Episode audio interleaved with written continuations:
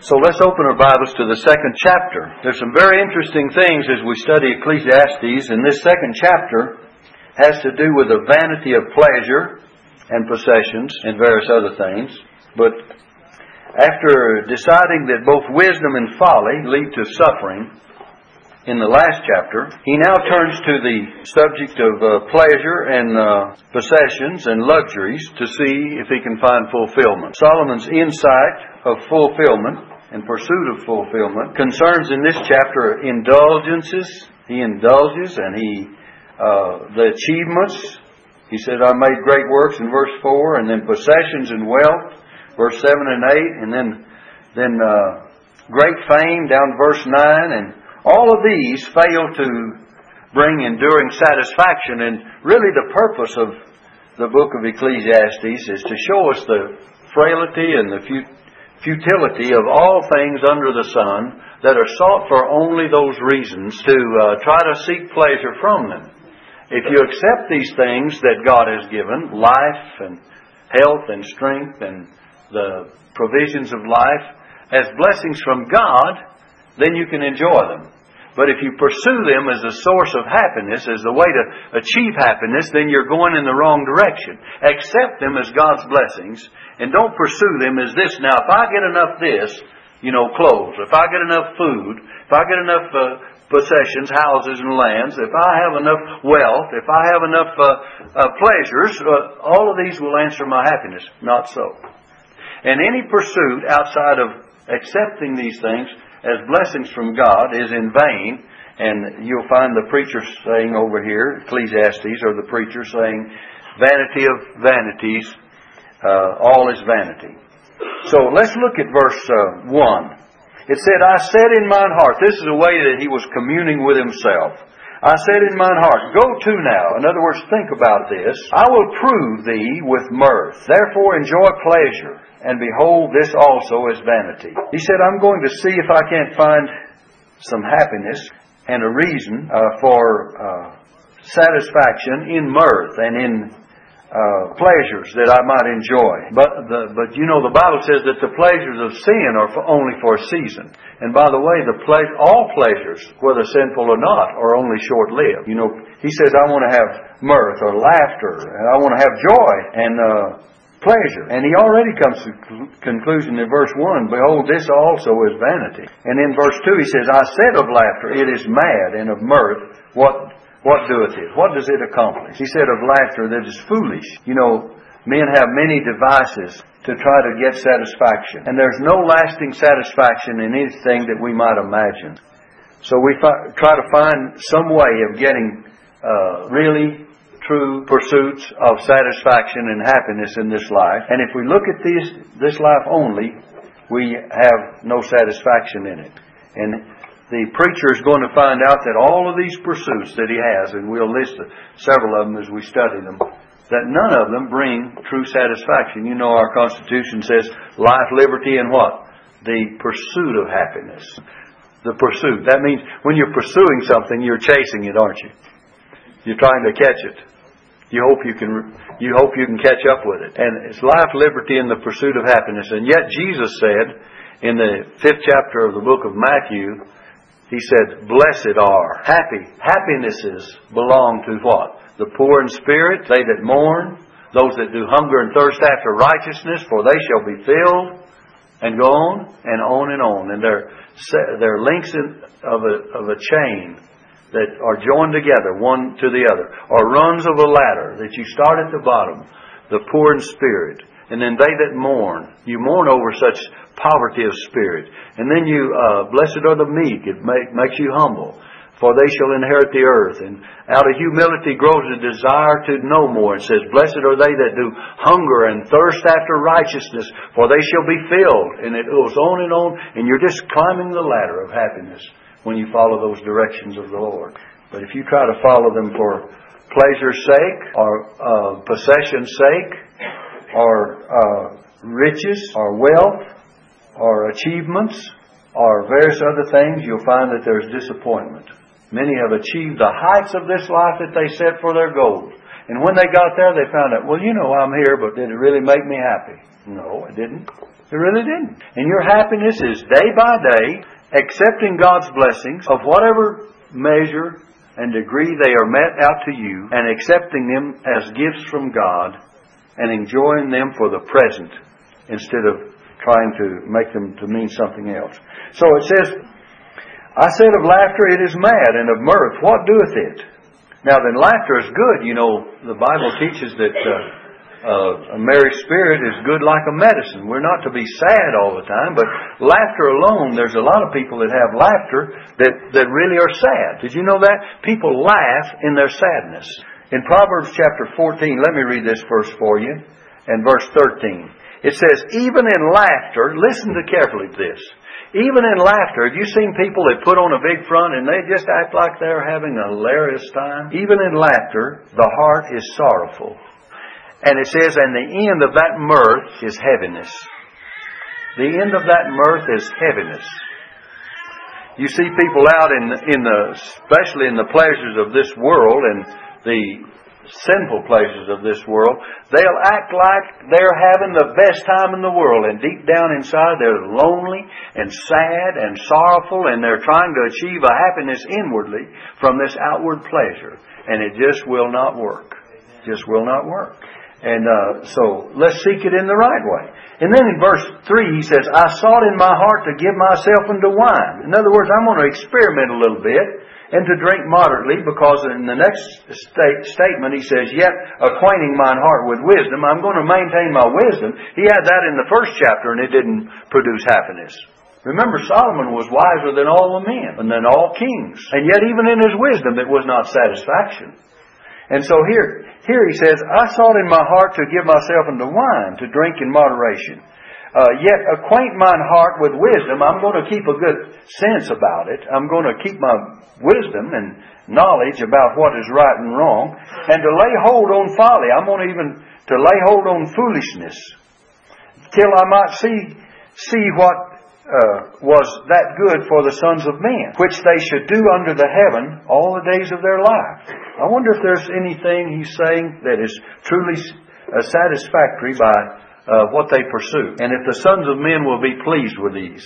Then he says in verse 4 through 6, by the way, of his achievements. He said, I made me great works, I builded me houses, I planted me vineyards, palace after palace, riches and wealth, possessions. He says, I made me gardens and orchards. I planted trees in them of all kinds of fruits. It was like a paradise compared to Eden. He was trying to recreate that sinless state of Adam and the joys that he had before the fall. And no one can do that. With all the kinds of planting of trees and gardens and flowers and everything, we cannot go back to that innocent condition that existed before the fall of man, because we're all sinners. And he was trying everything. He said, if I could just return to that. And of course we know that Solomon did have all of these things. He says, I made me pools of water, tanks and reservoirs, to water therewith the wood that bringeth forth trees.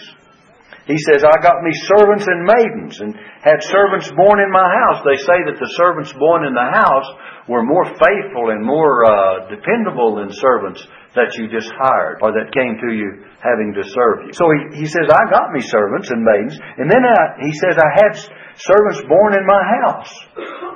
And I also had great possessions of great and small cattle, above all that were in Jerusalem before me. You go back and you read of his daily provisions. Look in 1 Kings chapter 4. Beginning with verse 21. It says, and Solomon reigned over all the kingdoms from the river, and when it says the river, it usually means the river Euphrates, unto the land of the Philistines, and unto the border of Egypt. All of this territory that David had gotten before him, and that belonged to him now in his glorious kingdom. And he sets the boundaries of it, and he says, they brought presents.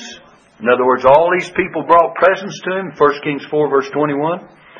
And served Solomon all the days of his life. He had all these various kings that brought presents to him.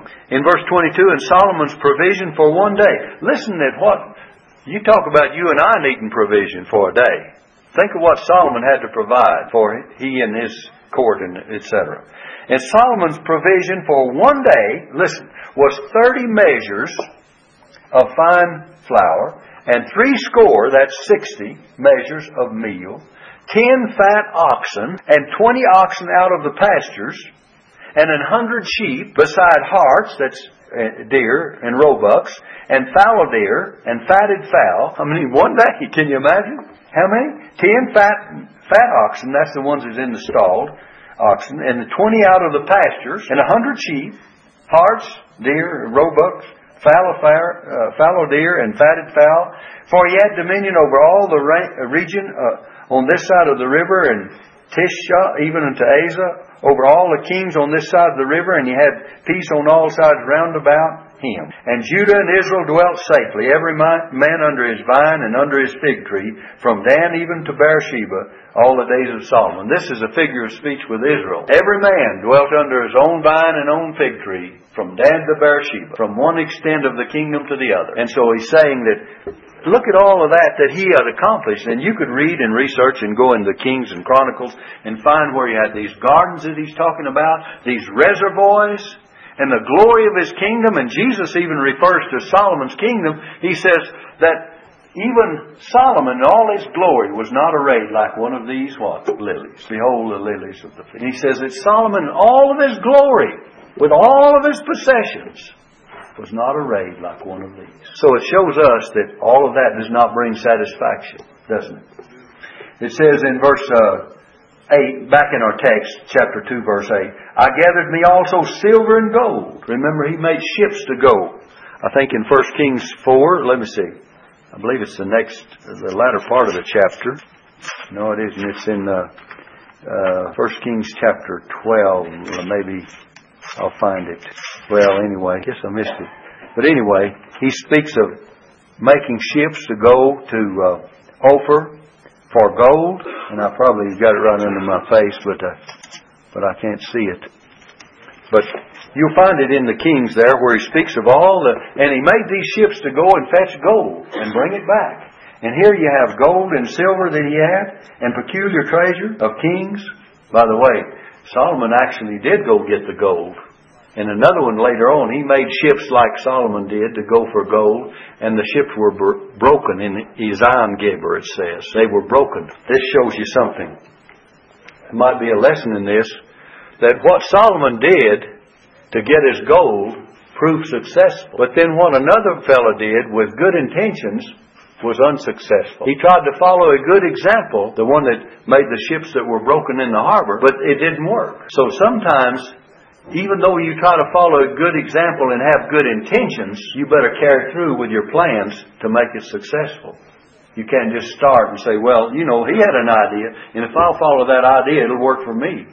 It may work for you if you'll carry it through, but if your ships are just stay there and they're never launched out into the sea and they never take their journey, never take their trip, and never go after it, you're not going to get the gold, are you?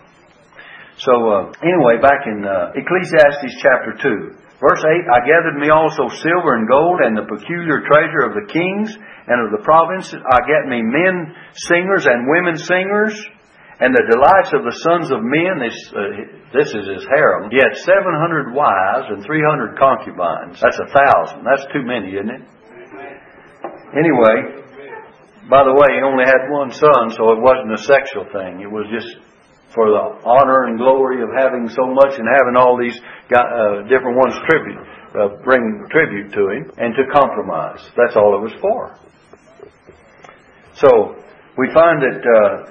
he had all these, and he had delights of the sons of men as musical instruments, and that of all sorts. In verse 9 he says, So I was great and increased more than all that were before me in Jerusalem. Also my wisdom remained with me, and whatsoever mine eyes desired I kept not from them. In other words, I went overboard to get anything I wanted. I kept not from them. I withheld not my heart from any joy. Remember, he said, I'm going to seek joy. I'm going to seek pleasure. For my heart rejoiced in all my labor, and this was my portion of all my labor. Then I looked on all the works of my hand, that my hands had wrought, and on all the labor that I had labored to do, and behold, all was vanity and vexation of spirit, and there was no profit under the sun. What did he mean? After he had accomplished all this, He tried mirth and joy and pleasure and dabbled in this and that and the other, and he had all these possessions, and he had everything going for him. He had more than the heart could wish, and what? He says, when I examined it, it was all like vanity and vexation of spirit. Vanity means meaningless. It all was meaningless. And vexation of spirit means like chasing the wind. Chasing after the wind. You can't hardly catch the wind. You may chase after it, but it's there. You're not going to catch it, are you? The wind is invisible. It's that phantom that eludes you. You cannot catch it. It's sovereign. It goes. You know, someone says, I see the wind blowing. No, you don't see the wind blowing. You see what happens when the wind blows. You see the trees. You see the sand and the dirt. You see the weeds going, the grass and all. But you don't see the wind. The wind is an invisible force. And that's what you're chasing after when you think you can get find pleasure in all these earthly pursuits. We need to go back and examine a little bit. Whatsoever mine eyes desired, I kept. That's verse 10. Look at it. Kept not from them. He had every means of gratification. It promised the good, but it did not satisfy. Happiness does not come from the situation which we're in, but only through the Lord and only through God's promises and God's blessings. And that's what he found out when it was all said and done. He says in verse 11, Then I looked on all the works of my hands, that my hands had wrought, and on all the labor that I had labored to do. And behold, all was vanity and vexation of spirit, and there was no profit under the sun. Now look at verse 12. He says, I turn myself to behold wisdom and madness and folly. For what can the man do that cometh after the king? What is he saying here? I turn myself to behold wisdom and madness and folly. He saw that it's preferable to be wise, but it will not make us happy. You may compare. He says wisdom is better. Wisdom is better than madness and folly. He says, For what can the man do that cometh after me, after the king? Even that which hath been already done. The end of the wise and the fool. Even that which hath already been done. He's no better. He can do no better than the king had done himself.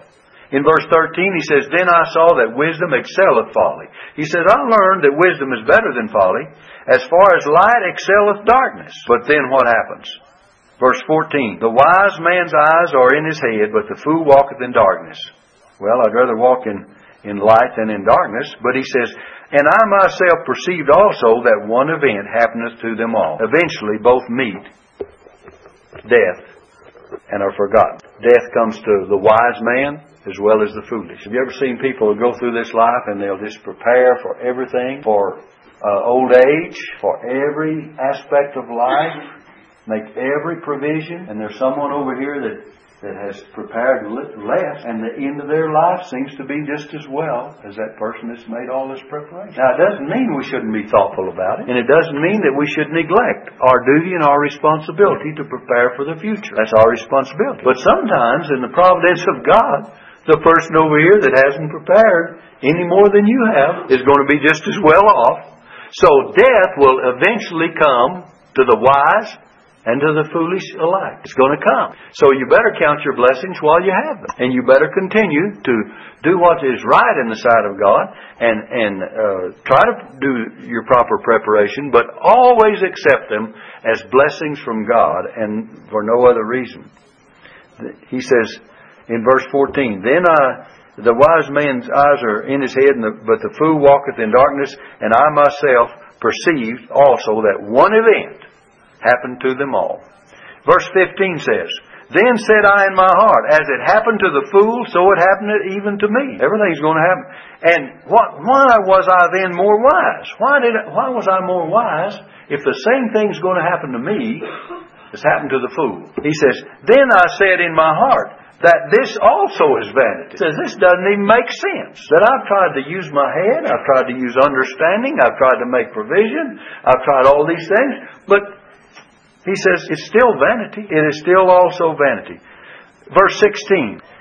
For there is no remembrance of the wise more than of the fool forever, seeing that which now is in the days to come shall all be forgotten, and how doth the wise man as the fool. You see, death is a great leveler of all mankind. That old grim reaper is going to come to one and all alike. You and I better be thankful for God's provision. You know, during this cold, and I feel so sorry for people that do not have shelter and protection.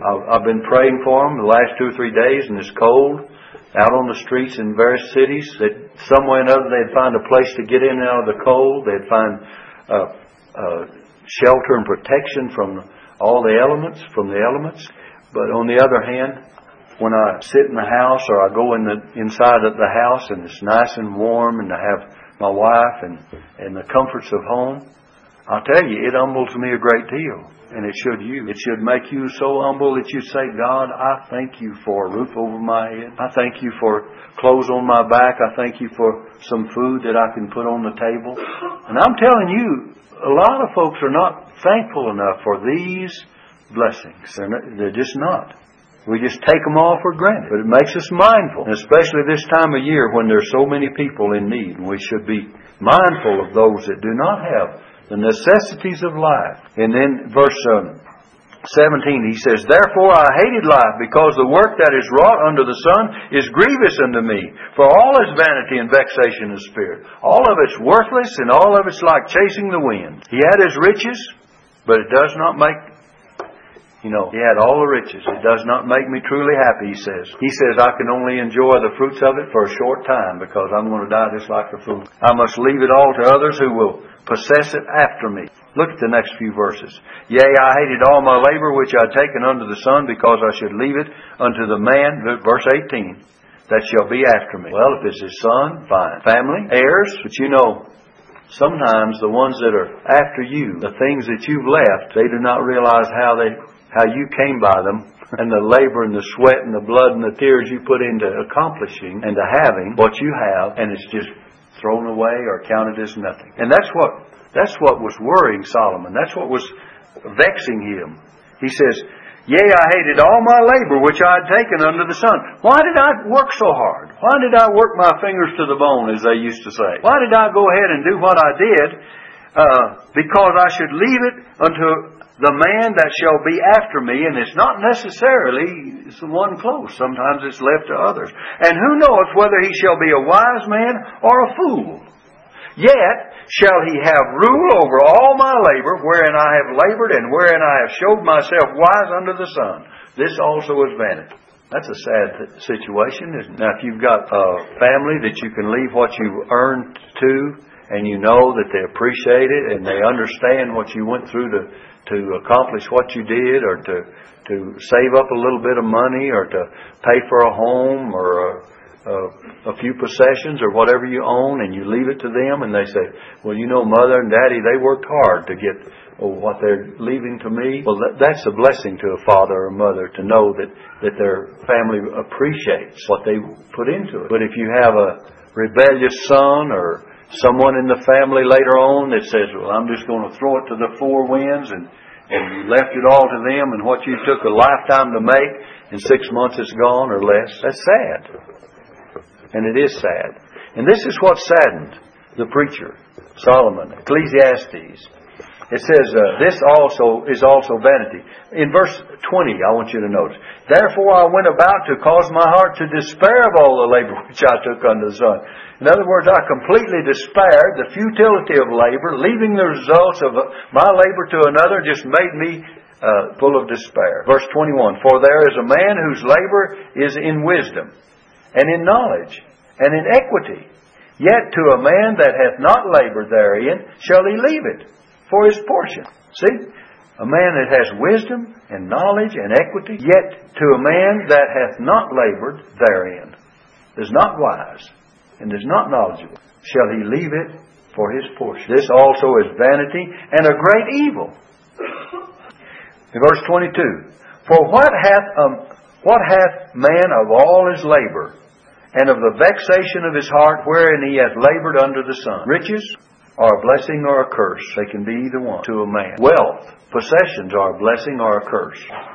And we'll get to the secret of it in a moment.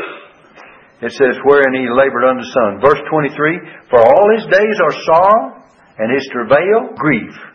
Yet his heart taketh not rest in the night. In other words, he can't even sleep at night for worrying about what's going to happen to what he has made. This is also vanity. He is so taken up with the fact that all his labor under the sun and all that he's done seems to have been done in vain, and it really worries him in the night hours.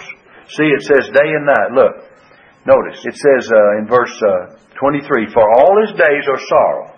He thinks of it during the daytime. And his travail grief. Then it says, yea, his heart taketh no rest in the night. He worries about it in the night. It's not going to be appreciated. It doesn't amount to anything to anyone else but me. And then it says, this also is also vanity. Verse 24. Verses 24 through 26 shows us something that we need to consider. There is nothing better for a man than that he should eat and drink, that he should make his soul enjoy good in his labor. This also I saw, that it was from the hand of God. When he sought to find his blessings from God, instead of trying to find them in his pleasures, in his riches, in his wealth, in his labor, in his wisdom, what did it say? Also, I saw that it was from the hand of God. We must actually try to realize that all the pleasure, all the enjoyment, all the blessings come from God. No one can truly enjoy the things of this life without divine blessings. You have to have God's blessings upon it. There's no enjoyment apart from God in anything. And it says, for who can eat, or who else can hasten hereto, more than I? For God giveth to a man that is good in his sight wisdom and knowledge and joy. But to the sinner he giveth travail together and to heap up, that he may give to him that is good before God. This also is vanity and vexation of spirit. In chapter 3 it says, everything has a time. To everything there is a season and a time to every purpose under the heaven. Everything has its time. Man cannot resist the ebb and flow of life and things of time. All life must be viewed as tentative. It's just temporary. And he states two extremes, a time to be born and a time to die. Can you imagine him blurting out or coming out instantly and say, there's a time to be born, but there's a time to die? Well, you know, he could have said there's a time to be born, there's a time to live a long, happy life, and a time to die. But he goes to the two extremes to show us how tentative all of life is. He brings the start of it and the end of it so close together for a purpose, to help us to see that we cannot change times, we cannot change the time of birth or death, any more that we can change that he starts out a time to plant and a time to pluck up that which is planted, a time to harvest.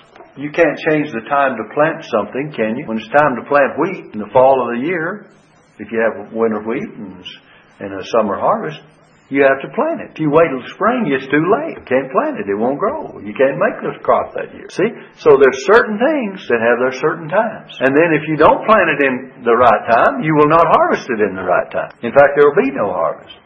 So he says a time to be born and a time to die, a time to plant and a time to pluck up that which is planted. Then he says a time to kill and a time to heal.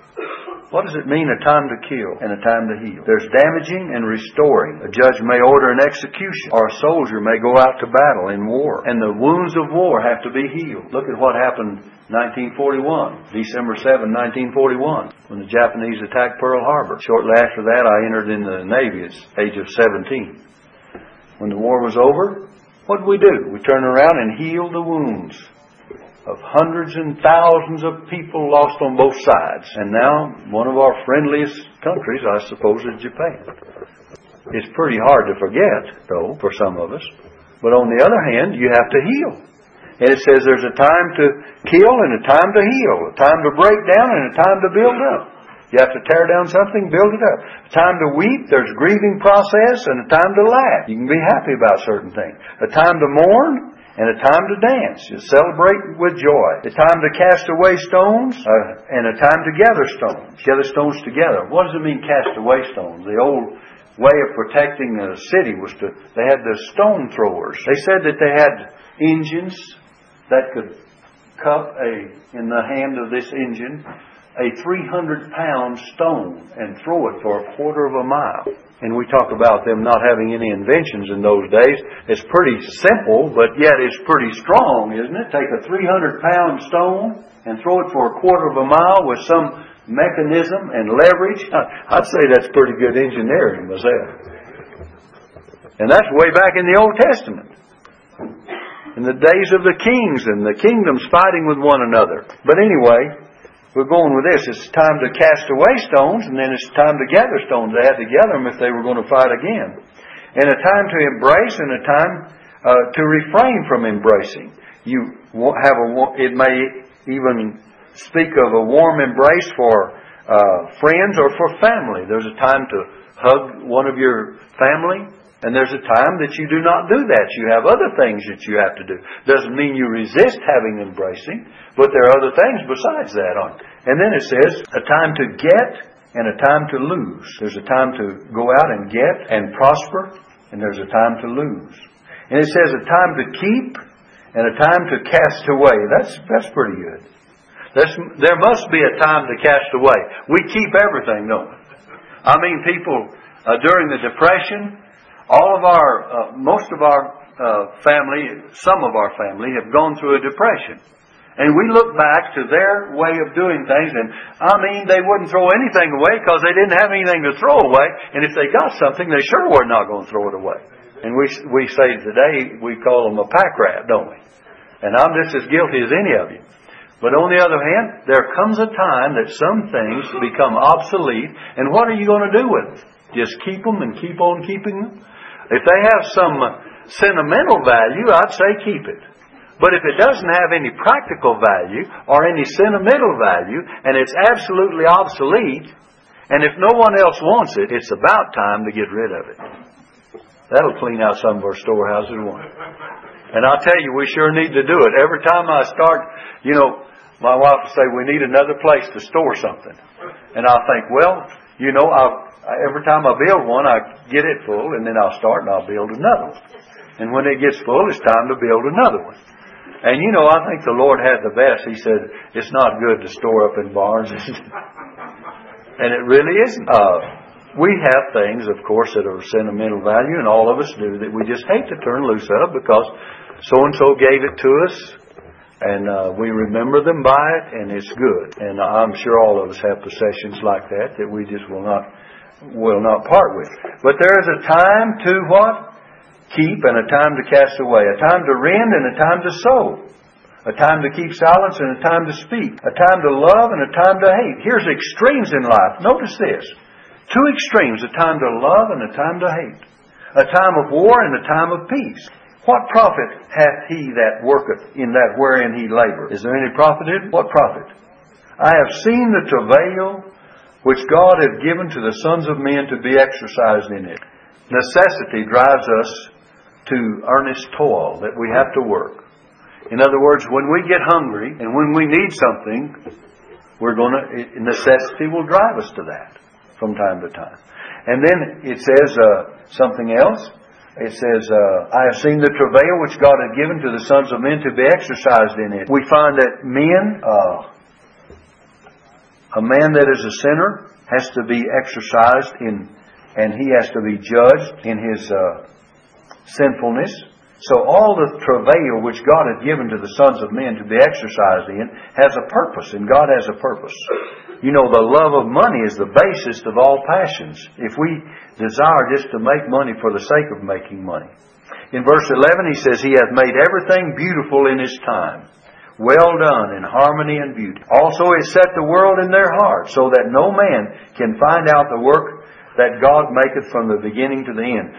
Someone says that when it says, also he has set the world or eternity in their heart.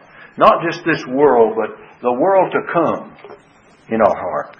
And then it says in verse 12, I know that there is no good in them, but for a man to rejoice and to do good in his life. And also that every man should eat and drink and enjoy the good of all his labor. It is the gift of God. It is the gift of God. We should make good use of all that God has given. Make good use of it. And we'll go right on down quickly and close. I know that whatsoever God doeth, it shall be forever. He's made everything in reference to eternity. Everything of this life is in reference to eternity, if we see it in the right way. It says nothing can be put to it, nor anything taken from it. And God doeth it that men should fear before Him. We should fear before the Lord. And it says, that which hath been is now, and that which is to be hath already been. And God requireth that which is past. You know, only God can bring the past into the present. He can bring the past into the present. That which hath been is when? Is now. And that which is to be has already been. And God requireth that which is past. And moreover, I saw under the sun the place of judgment, that wickedness was there, and the place of righteousness, that iniquity was there. There may be times when justice is turned upside down, but God in due time, with His guiding principles, will make everything right and turn it around in due time. Look at that. I saw that under the sun the place of judgment, where judgment was to be meted out. He says wickedness was there. We see that in the courts of our land today, don't we? We say that's not right. We say that's just not right. And even in our civil, in the little community type civil things, in the community, we say, well, that's not right. There's no justice in that. And it says, in the place of judgment, that wickedness was there. And then the place of righteousness, that iniquity was there. So it seems like it's all turned upside down, doesn't it? But what happens? God in due time and according to His principles will straighten out all these things that are turned upside down. Remember, they accused the apostles. They went about preaching the Word, and people were being converted and saved and baptized and becoming members of the local New Testament church. And what happened? They said, these men have turned the world upside down. No. They were turning it back right side up. It's already upside down. They were turning it like it ought to be. And you and I cannot always do or what we would like to, but there's a time. I said in mine heart, God shall judge the righteous and the wicked. There's going to be a time He'll change things, and for there is a time there for every purpose and for every work. A time when God will judge all men and all things and make all things right. We have just a few verses and we'll close. I said in my heart concerning the estate of the sons of men that God might manifest them or test them, and that they might see that they themselves are beasts. Those who abuse the power, God is going to test them. And look in verse 19. For that which befalleth the sons of men befalleth beasts. Even one thing befalleth them. As one dies, so dieth the other. Yea, they all have one breath, so that a man hath no preeminence above a beast, for all is vanity. Let me stop there a minute. Just give me a few minutes. Let me give you this.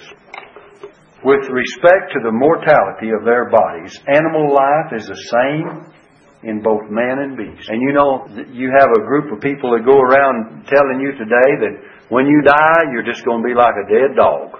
Well, you are, in a certain sense. Now listen, and we'll get the rest of it in a minute. Don't jump the gun. Our body is going to decay. You put the body of an animal in the grave, and he's going under the ground, or whether he's not, going to decay, isn't it? But there is a difference.